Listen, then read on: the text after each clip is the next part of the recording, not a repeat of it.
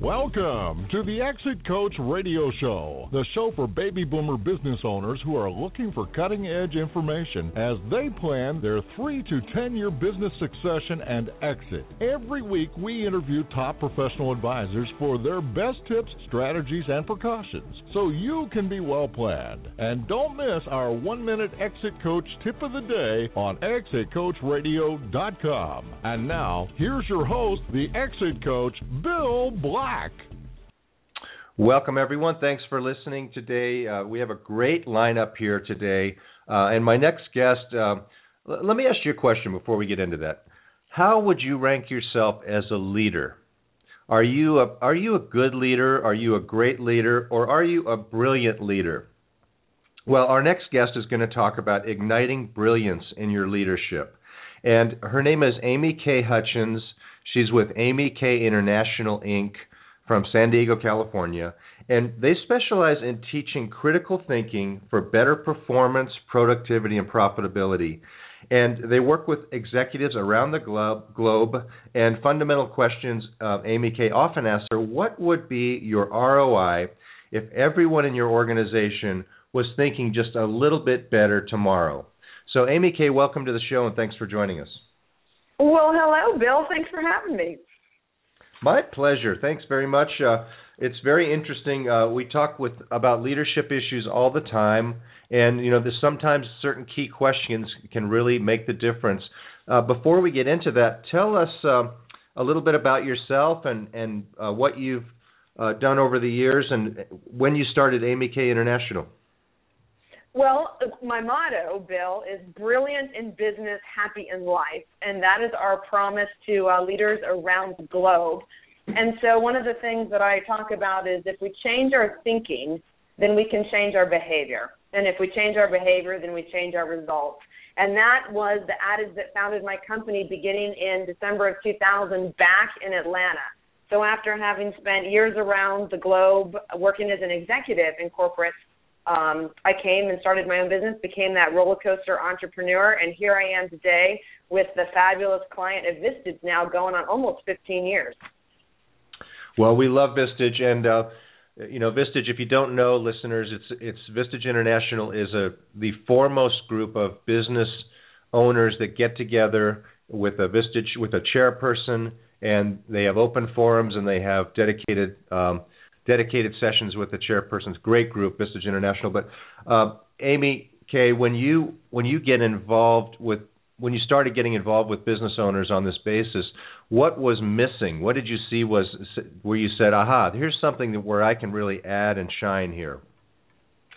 We were missing what it meant behind the critical buzzwords. So when you hear things such as, you know, my management team needs to be more effective, um, around alignment, or I need greater communication, or my sales team needs more sales, or I need more ownership and accountability in my culture, or I need you know stronger strategic planning. A lot of times, what I found is that the conversation was very shallow, and everybody was nodding, but nobody really meant, well, how do you create momentum? How do you get alignment? You know, how do you get people to be more creative and more innovative? And so what I found was the gap that I wanted to close was what is our goal and how do we get there? Okay, very good. So it, you you found that people identified that yeah there were problems, but there weren't many people offering up solutions that made sense and, and creating action out of those. So you know you say that there's one question that that everyone in the organization should be able to answer when you go into a company. What's that one question? How do we define our ideal client? And this can be a fundamental game changer. One of the things that I believe that leaders and even people inside a sales organization make a huge mistake is they focus on the chase or the hunt before they clearly define what it is that they're hunting. And so one of the things that I'll often point out is that, you know, some of us have worked really hard to win business. And then, oh, 90 to 120 days after we've won it, we're really sorry that we did. And so one of the things that I believe is that we, you know, we say to our sales teams, go out and hunt the woolly mammoth. But we never define what the woolly mammoth looks like, sounds like, and feels like. So our woolly mammoth hunters and killers bring back the saber-toothed tiger, and the saber-toothed tiger eats everybody in the cave. You know, this tiger mm-hmm. takes too much of our time, energy, and resources for too little ROI. So when leaders say, hey, how might we define an ideal client? And everybody gets clear and knows exactly what the ideal is that we're chasing, then, well, you know what? We can then discern best behaviors for tracking and trapping it. And by no means, Bill, am I hinting that we don't do, you know, business with anything less than ideal. I'm just saying that it focuses and clarifies our behaviors. So starting with the end in mind and having that that clear visualization, is it is it uh, right down to the nitty gritty details? Is I mean, how important is it to get very very clear how many how many characterizing factors go into this? I usually recommend 10. I say to a group of people, you know, find the 10 characteristics and then instead of saying, oh, you know, who should we be going after? And, you know, you go to your sales guy or your sales gal and they'll say, oh, uh, you know, February or March or April's coming up. This is going to be my best month ever. I look at them and I say, well, why is it going to be your best month? And they're like, oh, I got nine rounds of golf and drinks and dinner on the calendar. I'm like, okay, wait, stop. What are you chasing? And then let's find out what those ideal characteristics are. And then I say, now go rate your prospects. Go rate your existing customers. Now tell me, you know, XYZ company or Acme company gets a 7.5 based on those 10 characteristics. Well, what are you going to do to get them to an 8? What are you going to do to get them to an 8.5? This prospect that you're chasing only has 3 out of the 10. Is it even worth your time and talent to go after them? So you change the focus, you change the behaviors, you get more sales results. That's great. So, and I really like that to have a, a, definitive number of characteristics to go after. That gives people something they can really sink their teeth into. What are the three questions that everybody on the sales team should be able to answer about a customer? There are three questions that I believe every single person should be able to ask and answer about both prospects and existing clients. And that is what is this person resisting? What are they judging? and what are they attached to? And I'll, I'll give you the best way to really explain that is to give you a, a story. A few years ago, I had a provocative conversation with a struggling business owner. He owned two consignment stores that carried slightly used clothing and household items. His first store was doing really, really well. He had over a million in annual sales, but it was his second store that was fighting to survive. So first I asked him the who is your ideal customer question, and he replied, you know, a suburban middle class soccer mom who hasn't spending money in this tight economy, but she's looking for a deal. I said, great. And then I asked him these three questions about the customers to better understand their thinking and their behaviors. So I asked them, what are your soccer moms resisting? What are they judging? And what are they attached to? On the what are they resisting question, he came back and he said, well, they're resisting walking into my consignment store. It doesn't look like Nordstrom from the street. I said, okay, good. What are they judging? He said, well, they're kind of judging the quality or lack thereof of my merchandise. They presume they will not find the brands that they prefer. And I said, okay, great. What are they attached to? There's a budget. At that time, Bill, the economy was a mess and people were in need of sales and deals. So he was right. They were still on a budget. But with this information, we could play differently. So I asked him, Are you street front? Do you have a window that looks like Nordstrom? And he was like, What do you mean? And I was like, oh, Okay, I'm going to take that as a no. So we hung up a black sheet and we placed mannequins in the window. They were judging the quality of his brands. So we put up signs noting the high end labels that he was carrying, you know, the classic Ralph Lauren, Calvin Klein. And because they were attached to a budget, we put up signs that said 50 to 60% off designer brands. And then I just asked him, Do you have a lot of merchandise? And he was like, Yeah. And I said, Get rid of half of it. Don't throw it away. Just put it in the back. So instead of walking in and seeing all these jammed racks, I walk in, it feels like a boutique. So now I'm starting to, again, appeal to my environment. And then last but not least, I asked him, Do you have any of those bright neon orange shoplifters will be prosecuted signs? And he was like, Everywhere. I was like, Take those down.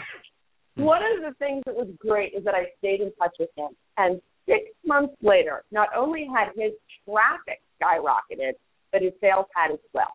And so I really do believe that when you sit down, whether as an individual leader or as a sales entity, and you say, what are our customers going to resist, judge, and be attached to, you can change the way that you play and meet them where they're at.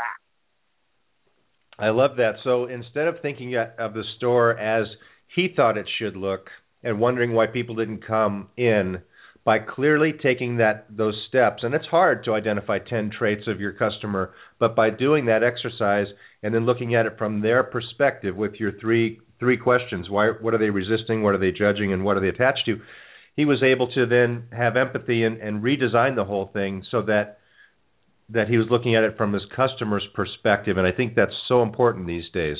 Great tips. It, well you know one of the things that i think that happens is that we get too close to our own product or service, and then we come by we become myopic. And so by asking these questions, we shift our perspective. Mhm. Yeah, yeah, it's it's uh, it's the process of evolution. It's sometimes a small change can make a big difference, but if you don't take the the time to recognize when a small change is needed, then you're going to get what you've always got. So, you know, one of the things that that we hear from business owners a lot is you know, I'm always stuck in meetings. I have too many meetings, and they're not. I, I feel like all my time is stuck in meetings. But meetings are important. They can be more productive. What's the secret to a more productive meeting, Amy Kay? I have three tips that will absolutely transform your meeting. And the first thing that I always encourage people to do is to turn their goals into questions. Brain triggers on questions, not statements. So if you really want to increase the dialogue and increase the thinking in a meeting, Take any goal that you're focused on and flip it into a question. So, for example, instead of saying, hey, we're going to meet Tuesday at 4 o'clock because we need more sales, ask the group, how do we ensure more sales? Or what are we going to do to meet and exceed our sales goals? So, by just taking the overarching agenda and starting with the question, you're going to change the way that people play. But I don't actually want you to answer that question. So, there's my jujitsu. So, the first tip is take your goal, turn it into a question, but then don't answer it. Instead, generate more questions. It's important to expand your perspective as well as dig deeper. So I love it when leaders um, and managers send out the original question and then they ask participants, what else should we be asking and answering in order to answer this big question? Receiving our additional questions, you'll get disparate perspectives. It will also improve it improves everybody's ability to solve problems and you're going to increase buy-in and ownership. When you go to make an actual decision or go to make new initiatives or outcomes, you've got everybody's buy-in because it was their question. The third tip to really change a meeting is to create a question-based agenda. To then use those questions after collecting everyone's input and putting that out as the agenda ahead of time. Okay, so if I get this right, you're you're changing up instead of saying here's what we're going to talk about, it's here here's some questions we're going to talk here's a big question we want to get answered in this meeting to make it productive. But we want everybody who attends to bring a certain you know a, a couple questions of their own for other questions we should be asking so we can reach this. And then have the whole thing based around not not information we're going to disseminate to you but information we're going to be looking for from you. Yeah, I think we spend too much time on what I affectionately call download data dumps you know, we'll, we'll get together in the meeting, and Steve gives you his update, followed by Ann giving you her update, and it just goes around an entire conference room table. And honestly, Bill, nobody gives a flying fig. I mean, you know, it's just download data dump. And what I love is that if you're going to bring your best and your brightest into a room, then get their maximum brain power. Get them to start thinking. So instead of doing the download data dump, I could ask you, hey, Bill, send me your critical data the night before. You know, Ann, send me your critical data the night before. And then my opening question isn't what's going on in your department. It's, hey, after reading all those reports, what do we need to prioritize in this conversation? You know, what's going to have the biggest impact on you and your people in the next 30 to 60 to 90 days? So when you get people to start engaging, you're going to change the quality of thinking and the problem solving. And often what happens too in a meeting is that, you know, a group will hear a good idea and they'll either piggyback or they'll quickly run with it. When people have been processing information independently prior to a dialogue, they're better when the meeting starts at challenging ideas, refining ideas, and tweaking ideas. I mean, brainstorming research has proven over and over again that better brainstorming begins with independent thinking. It's a bit of an oxymoron, but it's true. Mhm. And there's there's a certain uh, uh, brainwave uh, they've proven that that meetings disseminating information and collecting it is better at the very beginning at the very end of, the, of a meeting too, right? That in the middle, people are kind of checking checking out a little bit and thinking about things. So they've they've proven that there's the most productive times of meetings I've heard is at the very beginning and the very ending of a meeting. Have you heard that data as well? Yes, and we go through cycles and the brain trigger on starts and stops. You're absolutely correct. So what is said at the beginning of a meeting and what is said at the end of the meeting is going to be remembered far longer than anything in between. And one of the the best things that you can do, for instance, if you're in a meeting for 40, 60 minutes, is just think about 20 minute cycles. In 20 minute cycles, you should have a beginning, a middle, and an end, and then start another one. And a great way to trigger that is with questions. Great idea. So re-engage everybody every 20 minutes with new questions and and new and and what I hear you saying is look at your meetings as idea gathering and and problem solving sessions, not as updates and data dumps. You can do that by email. You can do that by memos, right? Yes. Now, obviously, you know, take it with a grain of salt. If there's a critical piece of data that everybody needs to know, great, start or end your meeting with it. But the idea is not to get together and, you know, take your best and your brightest and go over a spreadsheet. It's to really pose some questions of, now, it doesn't mean that the data can't be disseminated, but then your question is, what do we glean from this? How do we go forward? How is that going to change our behaviors? What decisions do we need to make based on the data, not just sharing of the data itself? So, Amy Kay, tell us about your your session that you put on for business owners and and groups. Uh, what's it titled? What's it uh, briefly? How long does it last? What's it about? And how do people get in touch with you? We facilitate think tanks around areas such as leadership development, uh, team dynamics, changing a culture, creativity and innovation, sales. But we really break it down to the behaviors and the thinking behind it that any of our think tanks can run from half a day to five full days. Obviously, we don't do five full days in a row, or your brain would be buzzing way too much. But what we love to do is to come in and customize. So we like to meet with the company, do a couple due diligence meetings, find out the real obstacles and challenges, start with the strengths and what's working, and build from there. Okay, so these are great sessions for business owners who are saying, How do I help my sales team really define what we're doing, who we're going after, what we're chasing. How do we uh, answer good questions about our customers and understand them so we can look at things from their point of view? And how do we have a productive leadership eh, with with great meetings that lead to eh, really the evolution of the business, the growth of the business?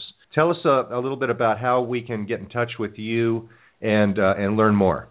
A great way to get a better idea of what I sound like at a conference or what I sound like in a think tank is to go directly to our site, and it's super easy. It's amyk.com. So A M Y K, just those four letters dot com, and you'll get all kinds of preview videos. You can take a look at our innovation toolkit resources. We have tons of free tools, though. We love to share what it is that we do because we really want people to step up their game. So we're happy to share. So if they go to amyk.com, there's lots of information, lots of tools, lots of resources. So if you're a Vistage chair or just a person that wants to put on an interesting meeting or workshop out there for business owners, go to Amy K, A M Y K, very simple, dot com. And Amy, I think you fulfilled your mission today, which was to talk about igniting brilliance in your leadership Really appreciate you coming on to the show, and I look forward to talking to you again soon because these are topics that, that we could talk about for hours, and you did a great job at giving us an overview of what you do and, and how you help. So thanks very much for joining us. Well, thanks, Bill, and a big hello out there to the Vistage and business community. Thank you. All right, we're going to take a short break. We'll be right back with another guest, so please stay tuned.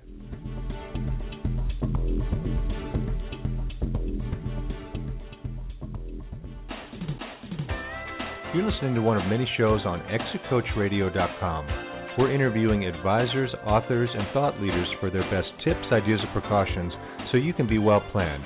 If you'd like to be a guest on any of our shows, go to guest.exitcoachradio.com. ExitCoachRadio.com. Come listen for a minute.